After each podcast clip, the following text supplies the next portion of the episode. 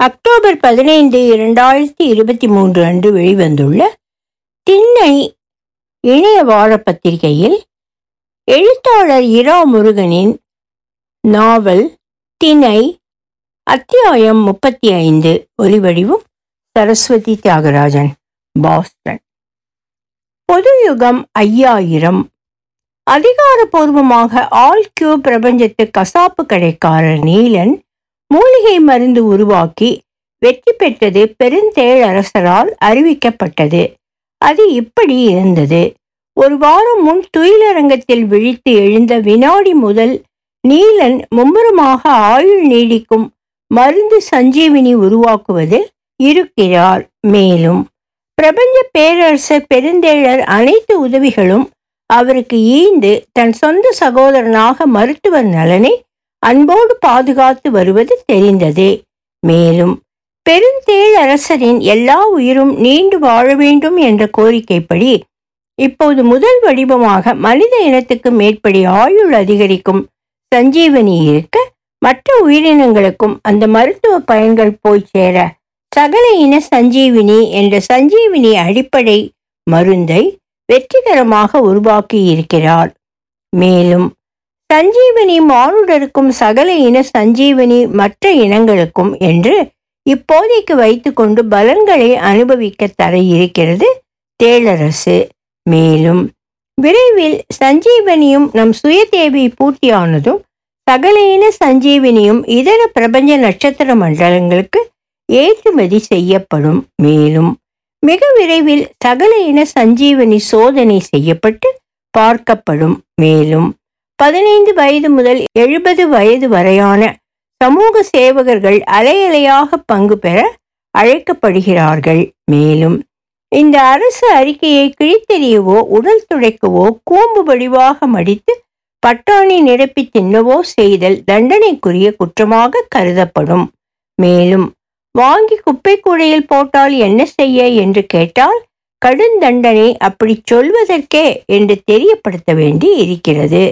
அறிக்கை நிறைவு. வழக்கம் போல் சனிக்கிழமை சாயந்தரம் நாலு பேராவது படிக்கக்கூடும் என்ற நம்பிக்கையில் சர்வ இன சஞ்சீவனியும் அரசு அறிக்கையும் களம் இறங்கின இந்த அறிக்கை வந்த அடுத்த மணி நேரத்தில் சகல இன சஞ்சீவனி விலையின்றி அடுத்த வாரம் சகல இனத்தவருக்கும் அளிக்கப்படும் என்று அறிவிக்கப்பட்டது.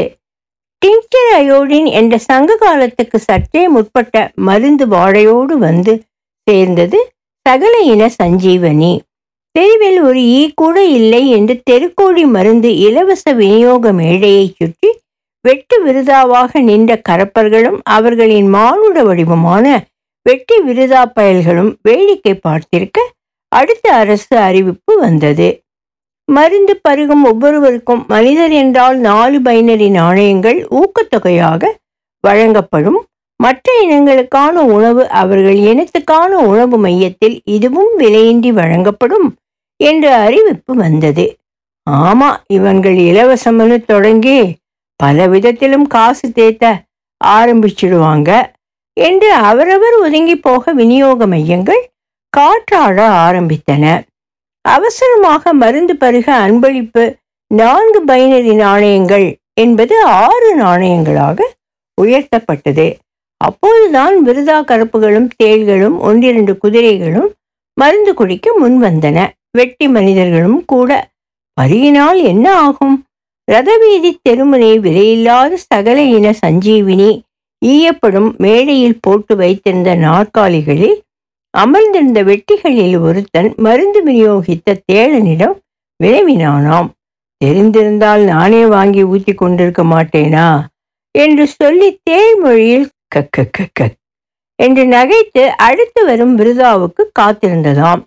அரை மணி நேரத்துக்கு முன் சகல இன சஞ்சீவினி பருகிய ஒரு மானுடன் அந்த தெருமுனை மேடையில் கண்மூடி சிரம பரிகாரம் செய்து கொண்டிருந்தானாம். சட்டனை எழுந்து வீட்டுக்கு போயிட்டு வரேன் என்று சொல்லி ஓடினானாம்.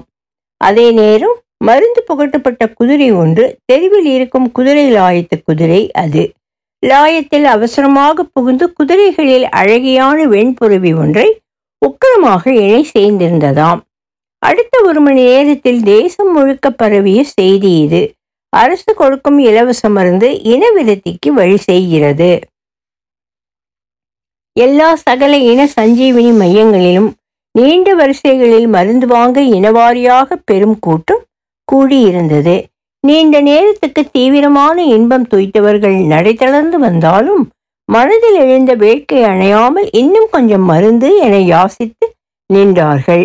மற்ற இனங்களுக்கு அவரவர்க்கான உணவு தர ஏற்பாடு செய்வது போல் மானுடருக்கும் நீண்ட உறவுக்கு அப்புறம் ஆனைத்தீயாக வயிற்றில் எழும் பசிக்கு உணவு தர வேண்டும் என்று பலமாக ஒரு கோரிக்கை எழுந்தது. அது தேளரசால் உடனடியாக ஏற்றுக்கொள்ளப்பட்டது. உணவு சமைத்து உண்ண கொடுத்து நிர்வாகம் செய்வதில் ஏற்படும் சிக்கல்களை கருதி உணவுக்கு பதிலாக ஒவ்வொரு வேளைக்கும் அரை பைனரி நாணயம் உணவு அலவன்ஸ் கிடைக்கும் என்று பெருத்த வரவேற்பிற்கிடையே மாற்றப்பட்டது.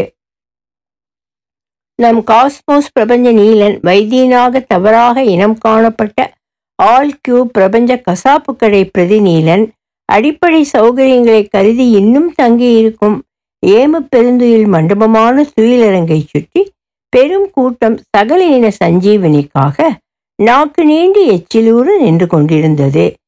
எதிர்பாராத இந்த நிகழ்வை குழலன் தன் இடத்தில் அரூபனாக நின்று அவதானித்துக் கொண்டிருக்க குயிலி நாட்பரிமாண கூறுகள் திருத்தி அவனோடு உருவம் தெரியாமல் நின்றிருந்தாள். வானம்பாடியும் தான். பெருந்தேழரசரோ அரண்மனை உப்பரிகையில் இருந்து கூட்டம் கூடுவதையும் சில மானுடர்களும் கரப்புகளும் கழுதைகளும் அரண்மனையை நோக்கி கல்லறியச் சொல்லி அந்த கூட்டத்தை தூண்டுவதையும் கண்டு சஞ்சலம் எய்தினார். இந்த மாதிரி சந்தர்ப்பங்களில் சிறப்பான ஆலோசனை தரும் கற்பூரம் ஜுரம் பிடித்து ஓய்வில் இருக்கிறாராம். போய் அவரை இருக்கும் இடத்தில் பார்க்கலாம் என்றால் தொற்று நோய் வகையான பழைய கிருமி தாக்குதலான நோயாம் அது. யார் மூலமாவது சகல இன சஞ்சீவினியை அவருக்கு கொடுத்து விட்டால் என்ன? பெருந்தேழ் பெண்டு தான் போய் பார்த்துவிட்டு வருகிறேன் என்று முன்னுக்கு வந்தால் அவசரமாக அது வேண்டாம் என்று மறுத்துவிட்டார் பெருந்தேள் அரசர். ஒருவாறு தனியாக ஆலோசனை செய்து கற்பூரம் வசிக்கும் இடத்திற்கு தனியாக போய் ஐந்தே ஐந்து நிமிடம் அங்கே வாசலிலேயே நிற்கணும். கோயில் புரோகிதர் போல் தீர்த்தமும் கிண்டியுமாக போய் நின்று ஒரு மடக்கு உத்தரணியால் சகலேன சஞ்சீவினி கற்பூரத்தின் கையில் வார்த்து குடிக்கும் வரை காத்திருந்து அவசரமாக நடப்பையெல்லாம் சொல்லி அடுத்து என்ன செய்யலாம் என்று கேட்க அவனுக்கு முதுகு காட்டாமல் நிற்காமல் திரும்பி வரணும். இத்தனை நாட்பட்ட ஜீவிதத்தில் பெருந்தேளருக்கு பெரிய நோய் தொற்று எதுவும் வந்ததில்லை என்பதோடு ஒரு தலைவர் செய்ய வேண்டிய கடமை எப்பாடுபட்டும் நிறைவேற்றியே ஆக வேண்டும் என்றிருப்பதும் நினைவு வந்தது. அவர் புறப்பட்டு போனார். கற்பூரம் கருப்பு தாடி விட்டுக்கொண்டு அரண்மனை இளவயது ஆஸ்தான ராஜகுரு போல் காட்சியளித்தான். இந்த மனுஷ ஜீவன்கள் அதுவும் மனுஷ ஆண்கள்.